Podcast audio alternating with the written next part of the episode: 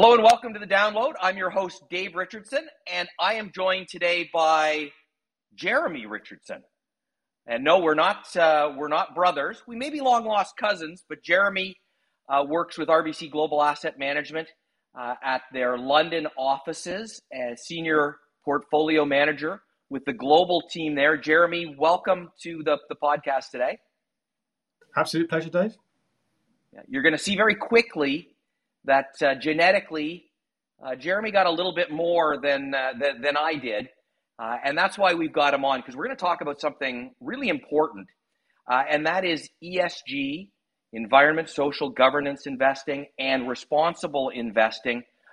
Jeremy and the, and the team that manages a lot of global portfolios for RBC Global Asset Management uh, are strong at, adhere, uh, uh, adheres to the, the ESG process. It's been a real differentiator uh, in their results for a long, long time. Jeremy, one of the things that, uh, that I wanted to get you on t- today, along with some of the other guests we're going to have talking about ESG in this, uh, in this series that we're doing on ESG and responsible investing, is, is the, the, the different place that Europe is in relative to North America and really the rest of the world around ESG and the adoption of ESG into it into the investment process. Can you talk a little bit about where Europe is relative to the rest of the world and when in your career you became aware of ESG and, and when you started to embed it into the processes that you, you use with your team?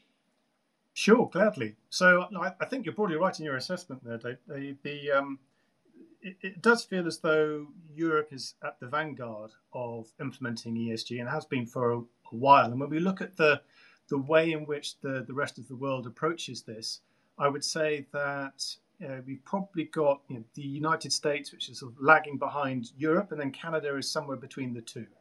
Uh, and then it's when you get outside of, of those main regions, you start moving into Southeast Asia, Australia, and so on, that you, you're patchy levels of, of adoption, some very strong, others just beginning in the footsteps, trying to sort of uh, uh, understand and, and, adopt principles of ESG. And I think that difference between the European point of view and perhaps more so the, the North American point of view, arguably, I think, goes back to sort of like you know, many, many decades. Um, you can look at perhaps sort of principles around partnership, around uh, you know the some of the the ways in which the sort of the industrial captains of the 19th century put businesses together, looking after workers, building their factories, and so on. Um, you know, it's almost sort of like very ethical approach towards business, and we never really lost that. I think in in, in many parts of the European sphere. Whereas in North America, there was a new idea which appeared in the 1970s, which was all around about um, shareholder value. And yeah. you know, Paul Milton Friedman, I think, was um, perhaps often misquoted in terms of his famous 1971 article with the New York Times, saying that the social responsibility of business is to maximize its profits. And I think I think over time that basic idea, and to be to be clear to Mr. Friedman, he was not saying that it should be uh, maximized at the expense of other providers, other stakeholders. But I think it, that's how it became interpreted with this idea of shareholder value creation. And so that has woven its way into the way that, that there's collective thought, uh, backed up by uh, legislation, uh, such that there's now a, a, duty of care to maximize uh, profits as, a, as, a, as, an investor. And there is a perhaps an inherent contradiction, and that's some dis- discomfort, therefore, between the principles of ESG and actually doing the right thing for your investors. And I think you know when we are talking to investors, there's still, I think, within North America, a, a, tension there between investing with this long-term approach, trying to look after not only the financial returns but the extra financial returns, realizing that both can be complementary and, and you're not achieving one at the expense of another. Uh, with this very sort of like almost black and white view that actually if I do ESG, if I implement it, actually I'm, I'm actually compromising the financial returns, which we you know, which we would disagree with, and I think um, you know pleasingly, it feels as though that whole debate is beginning to move. We're seeing we're seeing adjustment, and actually, there's a greater appreciation, a more mature appreciation that shareholder value is is great, but not if it comes at the expense of other stakeholders, because then all you're doing is you're shifting wealth, you're shifting capital from one group of stakeholders to another.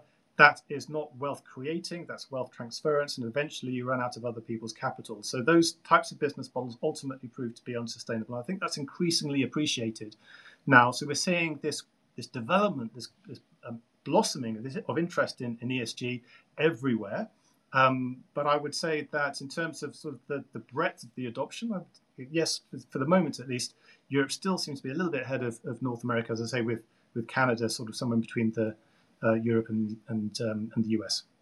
So, so Jeremy, you, you perhaps do as, as, as good a job as anyone I've heard in terms of articulating uh, how ESG is is a, is a value add to your investment process. You, you were just covering off that that it's not that black and white trade off that some sometimes people think of if I, if I worry about a company's uh, way of managing uh, environmental concerns or or treating their employees well or adhering to particularly strong governance within there. there there's yeah. not a trade off in terms of the bottom line.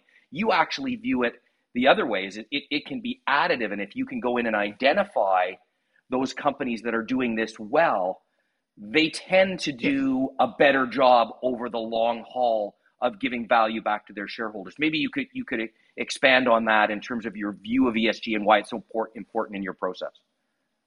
Absolutely. And I think it all really rests upon a very simple foundational concept, which is all about uh, having an ownership mindset.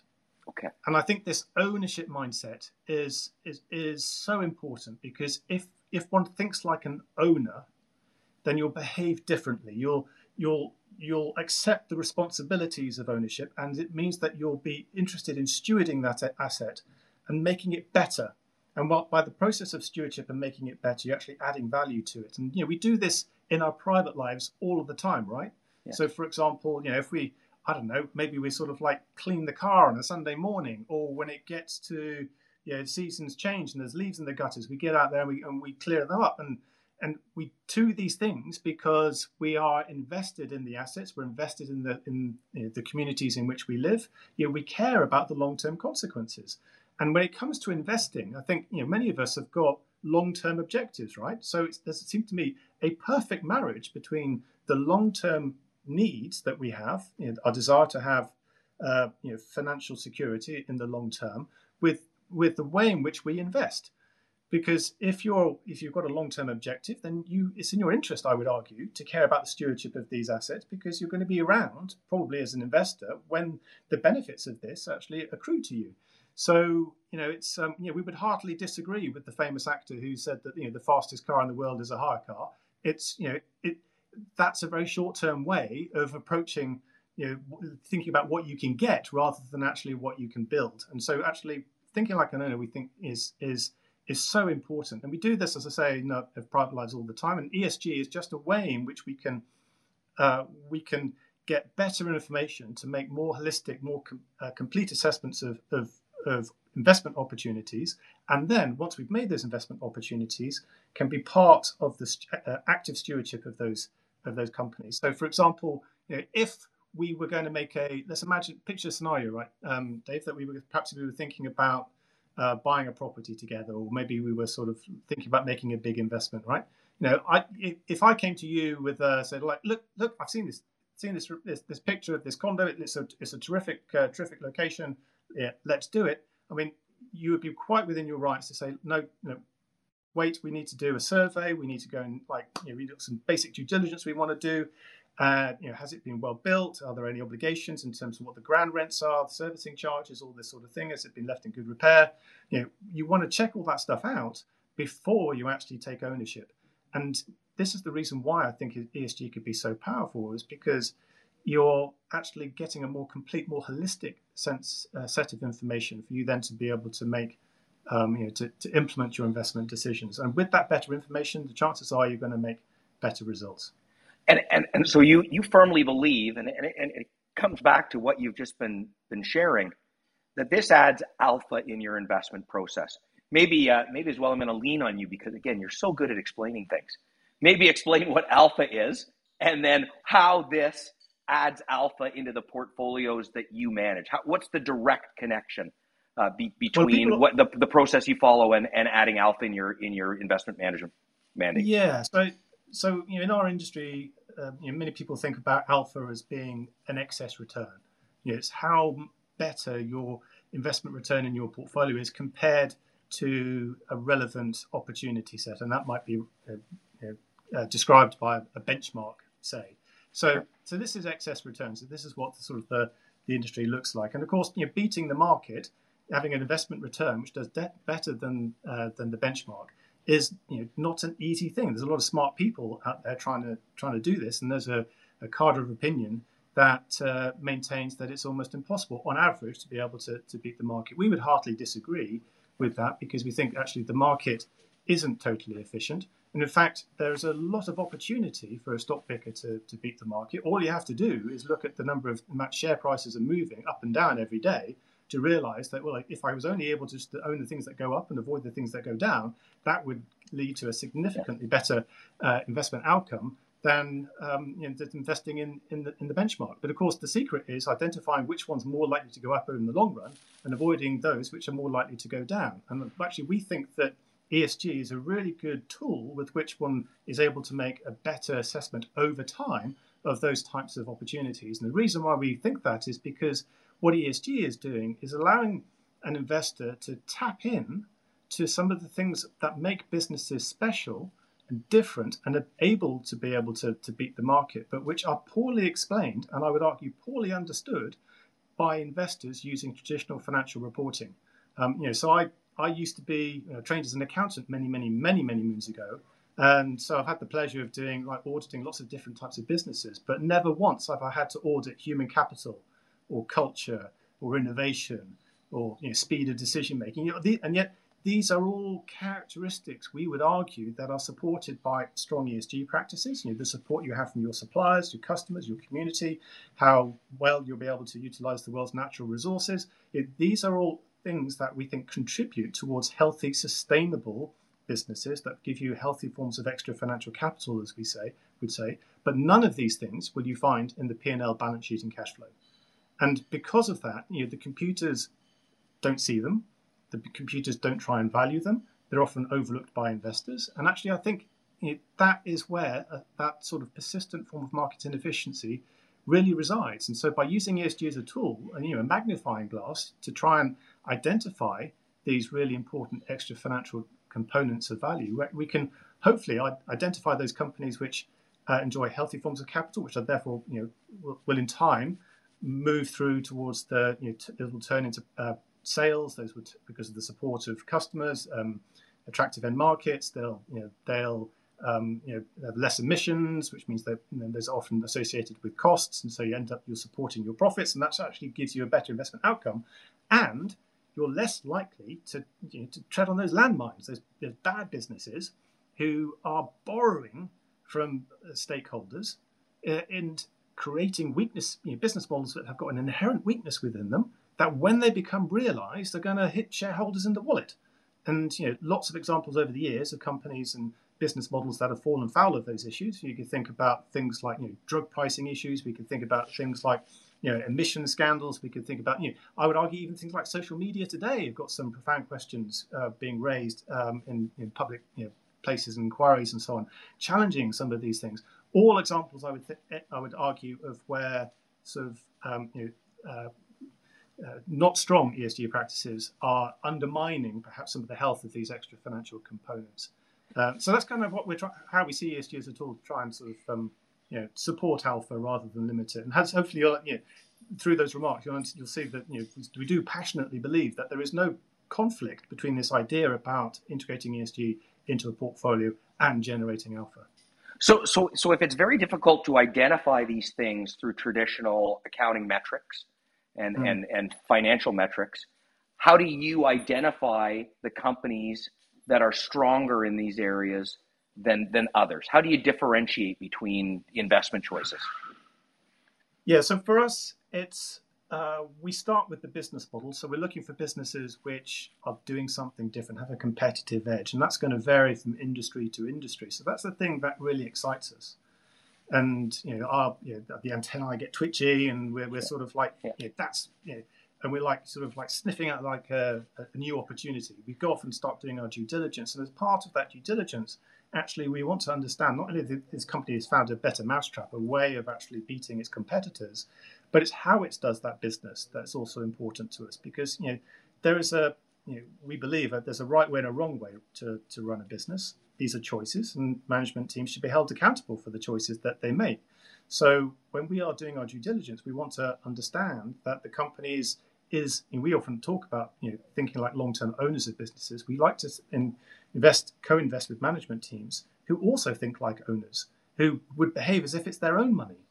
And you know, if you think like you're investing your own money, you're going to do that with care and attention. You'll be thinking about that for hopefully for, for the long term. And so you're less likely to cut corners. You're more likely to invest in staff training, good working conditions. You know, tidy up after yourself. Be care about your community relations. Um, you know, think about the next generation. These are all th- things, therefore, that uh, incrementally contribute to a more sustainable uh, business, and we think actually provide an edge which over time allows these better businesses to be able to outperform those that are, are weaker. Because as I said, you know, if you construct a business where you are you're borrowing from these other stakeholder groups, for a time that might make your financial capital look a little bit better. But ultimately, you, you can only borrow so much, right, before uh, that, that debt has to be paid back. And when that happens, you know, there is a, there is a reckoning, and you know that's when we see the you know the share prices respond. So you know, focus on those businesses that you've got these these great business models. They they they they they are they've got a business model which is delighting its customers, delivering a product or service which customers really appreciate, but they're doing it in a way which makes it it's sustainable. That makes it a good long term investment, and avoid those that are you know, perhaps borrowing from other stakeholders to make the numbers look better, but ultimately that proves to be unsustainable.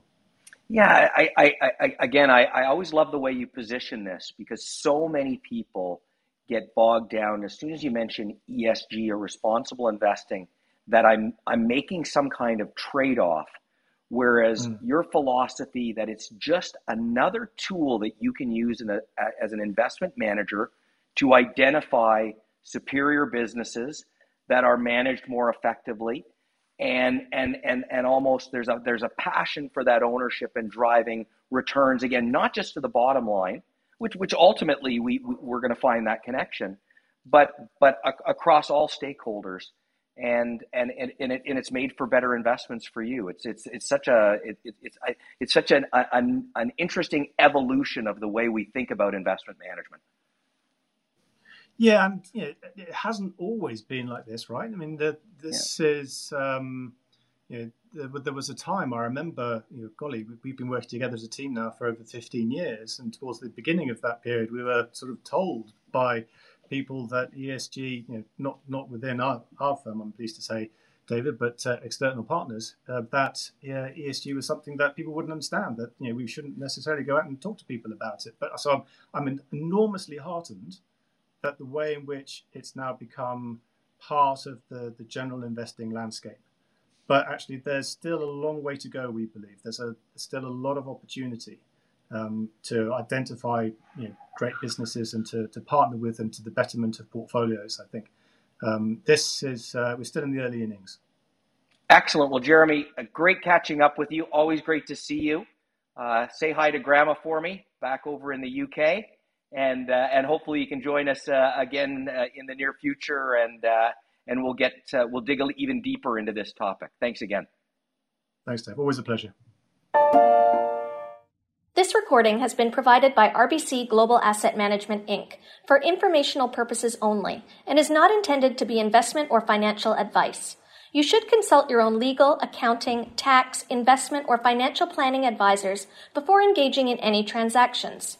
RBC Global Asset Management is the asset management division of Royal Bank of Canada, RBC, which includes RBC Global Asset Management Inc., RBC Global Asset Management US Inc., RBC Global Asset Management UK Limited, RBC Global Asset Management Asia Limited, and BlueBay Asset Management LLP, which are separate but affiliated subsidiaries of RBC.